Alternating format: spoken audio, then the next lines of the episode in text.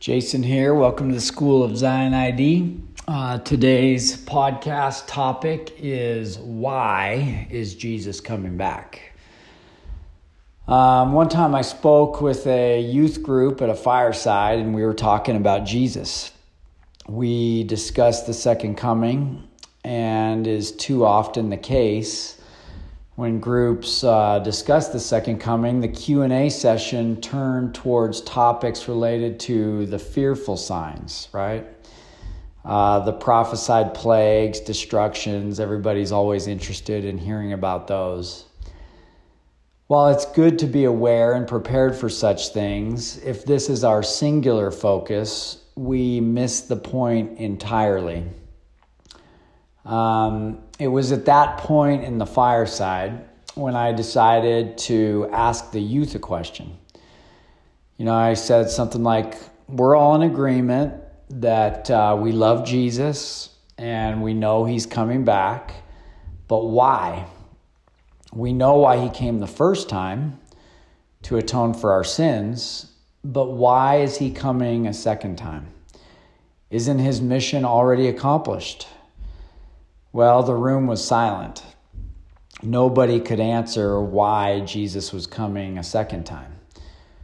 So then I posed the question to the adults in the room, and uh, somehow the room got even more silent.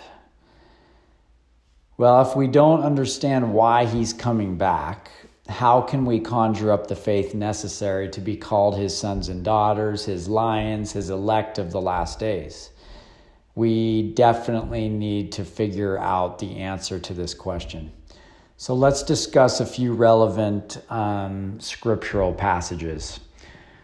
The first reason why Jesus is coming back is to complete the gathering of his elect to a place of refuge. Um, I've recently become acquainted with chickens. As the caseload of COVID 19 increases, I know a lot of you are watching those numbers go up every day in your state and in the countries where you reside.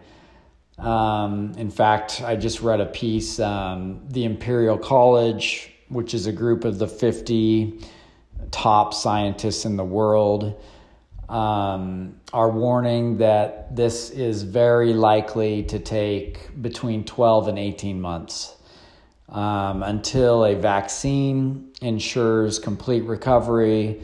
Uh, we will not be able to return, you know, to normal functionality of society. So we're going to be in quarantine for a while. It looks like as desolating sickness covers the land.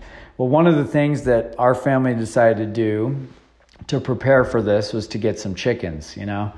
Um, and when you buy a baby chick, it takes six months, so there's a time commitment. You've got to put up the coop and all that stuff. Well, we are definitely not cut out to be chicken farmers. Um, I, I, I'm the first one that has laughed at myself. A lot of family and friends are getting a good chuckle at it um, as the Schwarzes turned into chicken farmers. In fact, the morning I went down uh, to buy the chicks at IFA, one of our dear friends, Sarah Sellers, was there. We've, you know, for years and years, we've been on basketball teams. I've coached her kids.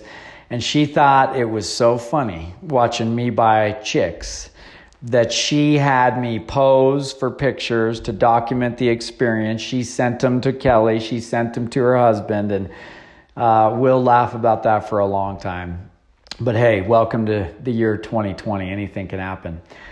Um, so, but anyways, as we've been raising these chicks uh, without their mother hen, as you can imagine, we've dealt with a few issues. Uh, very quickly, there emerged a pecking order among these chicks where, you know, the biggest, those who grow the quickest, get food whenever they want it. The smallest kind of get picked on. It's sad. Um, it's a disordered bunch trying to figure out the ways of the world in the absence of, you know, experience, leadership, wisdom. Um, I'm a rookie doing it, so I probably could have done some things to help out with the pecking order and especially help out these weaker chicks, but it is what it is. Um, there are various verses in the book of Matthew in 3rd Nephi and in the Doctrine and Covenants that give an analogy of a hen gathering her chickens under her wings. Um, I'd like to quote from a talk from Janet Peterson titled As a Hen Gathereth Her Chickens Under Her Wings. She said, It warms my heart and makes me feel safely enclosed, comforted, and loved. In three consecutive verses in 3 Nephi chapter 10, verses 4 through 6, Jesus Christ speaks directly to the people during his appearance in the New World. How oft have I gathered you as a hen gathereth her chickens under her wings, and have nourished you? And again, how oft would I have gathered you as a hen gathereth her chickens under her wings? Yea, O ye people of the house of Israel, who have fallen. Yea, O ye people of the house of Israel, ye that dwell at Jerusalem, as ye have fallen, yea, how oft would I have gathered you as a hen gathereth her chickens, and ye would not? O ye house of Israel, whom I have spared, how oft will I gather you as a hen gathereth her chickens under her wings? The Savior's open invitation is extended to all, O ye nations of the earth, as well as the house of Israel, with few requirements. Who will gather his people even as a hen gathereth her chickens under her wings, even as many as will hearken to my voice, and humble themselves before me, and call upon me in mighty prayer? and repent and return unto me with full purpose of heart. That's 3 Nephi chapter 10 verse 6. Yet time and again the Lord chastises those who would not.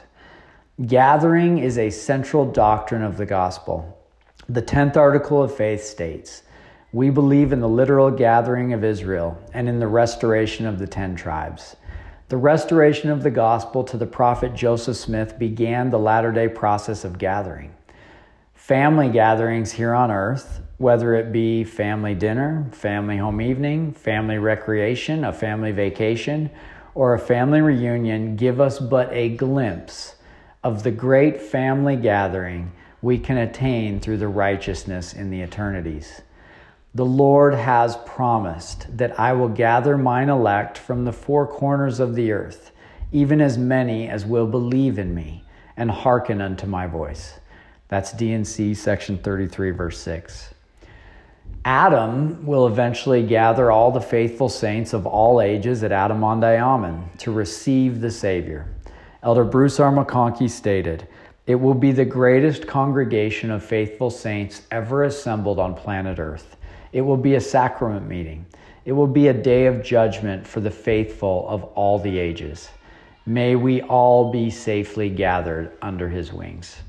So that's the first, you know, reason. And again, we're not going to cover every reason here, but that is a primary reason for Jesus' second coming is to fulfill the gathering of his elect.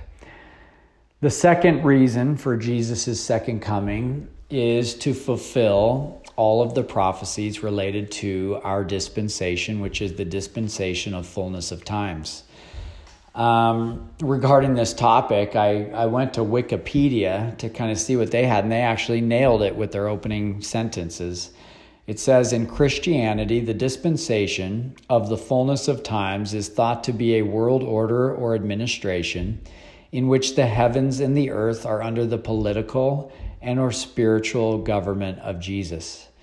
The phrase is derived from a passage in Ephesians chapter 1 verse 10 which reads that in the dispensation of the fullness of times he might gather together in one all things in Christ, both which are in heaven and which are on the earth, even in him. This is truly the dispensation of the fullness of times, when all things which are in Christ Jesus, whether in heaven or on the earth, shall be gathered together in him, and when all things in Doctrine and Covenants, section 128, verse 18, it says, It is necessary in the ushering in of the dispensation of the fullness of times, which dispensation is now beginning to usher in, that a whole and complete and perfect union and welding together of dispensations and keys and powers and glories should take place and be revealed from the days of Adam even to the present time and not only this, but those things which never have been revealed from the foundation of the world, but have been kept hid from the wise and prudent shall be revealed unto babes and sucklings in this, the dispensation of the fullness of times. The dispensation of the fullness of times will bring to light the things that have been revealed in all former dispensations, also other things that have not been before revealed. Uh, that brings up a good topic. You know, it's talking about since the days of Adam. Adam, uh, Michael, the archangel, will hold a key role in the dispensation of fullness of times alongside Jesus. Probably worthy of doing a separate podcast just on Adam's role because it is it's really interesting stuff. Um, well, let's close this uh, second purpose of Jesus' coming, dispensation of fullness of times, with a quote from Joseph Smith, who discusses our responsibility. Dear brethren, feeling desirous to carry out the purposes of God, to, to which work we have been called, and to be co workers with Him in this last dispensation, we feel the necessity of having the hearty cooperation of the saints throughout this land and upon the islands of the sea. It will be necessary for the saints to hearken to counsel, to turn their attention to the church, the establishment of the kingdom, and lay aside every selfish principle, everything low and groveling, and stand forward in the cause of truth, and assist to the utmost of their power those to whom has been given the pattern and design. Here, then, beloved brethren, is a work to engage in worthy of archangels. Again, uh, even in addition to Adam, we did a two part podcast on the ministering of angels. Uh, very interesting doctrine there, how the angels will work with the saints in the last days. Uh, but anyway, let's finish off Joseph Smith's quote A work which will cast into the shade the things which have been heretofore accomplished. A work which kings and prophets and righteous men in former ages have sought, expected, and earnestly desired to see, but died without the sight. And well will it be for those who shall aid in carrying into effect the mighty operations of Jehovah.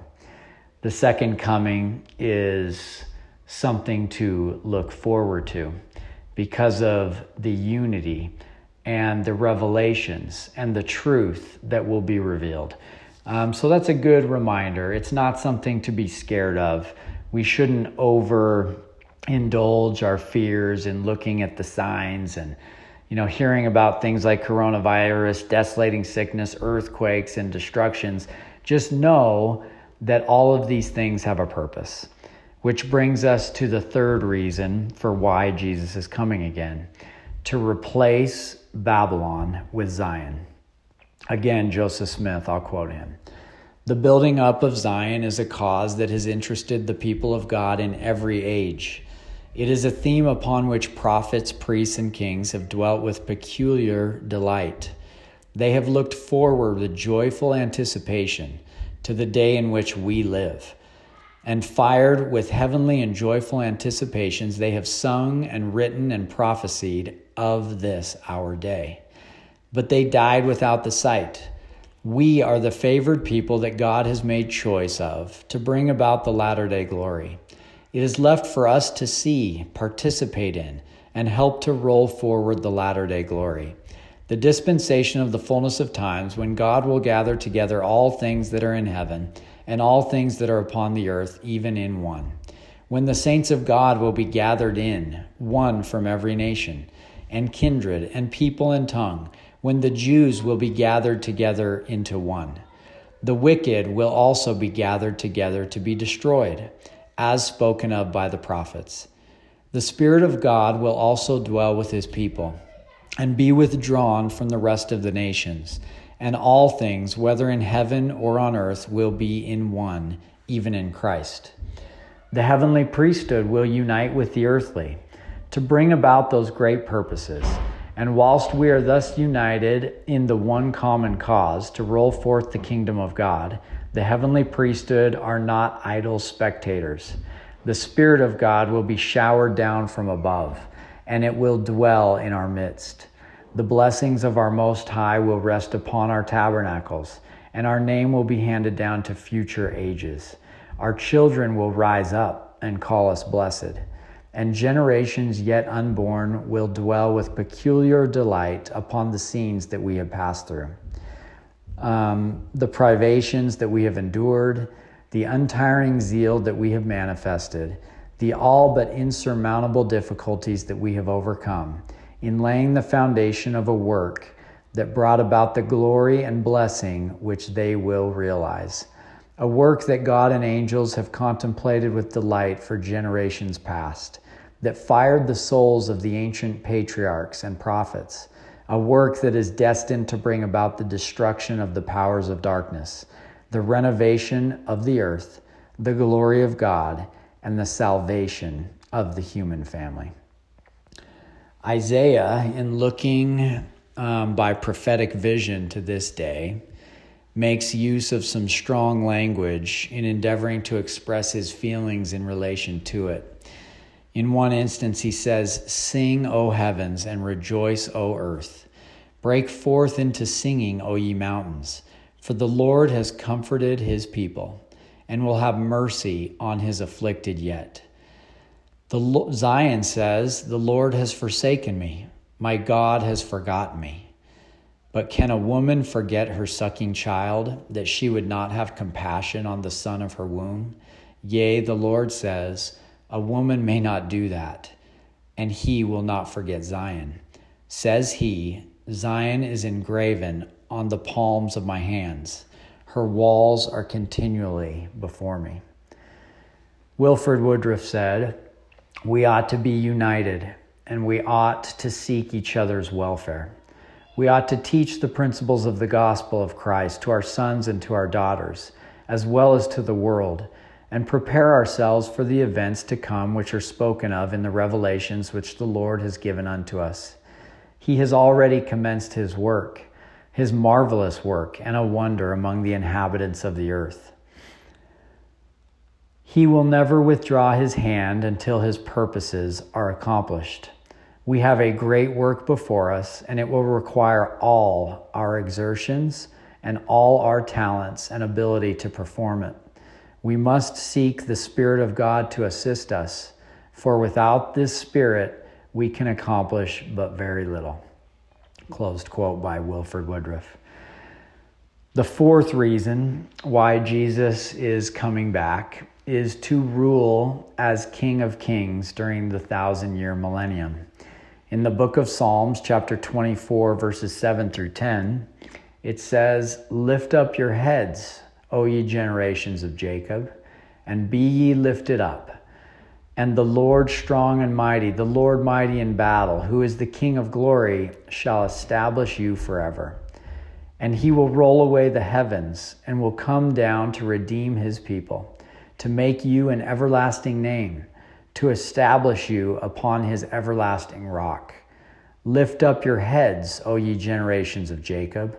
Lift up your heads, ye everlasting generations, and the Lord of hosts, the King of kings, even the King of glory, shall come unto you, and shall redeem his people, and shall establish them in righteousness. Selah. In the book of Revelation, chapter 19, verses 16 and 17, it says, And he hath on his vesture and on his thigh a name written King of kings and Lord of lords. And I saw an angel standing in the sun, and he cried with a loud voice, saying to all the fowls that fly in the midst of heaven, Come and gather yourselves together unto the supper of the great God. Contemporary politics have never been more confused, deranged, and corrupt.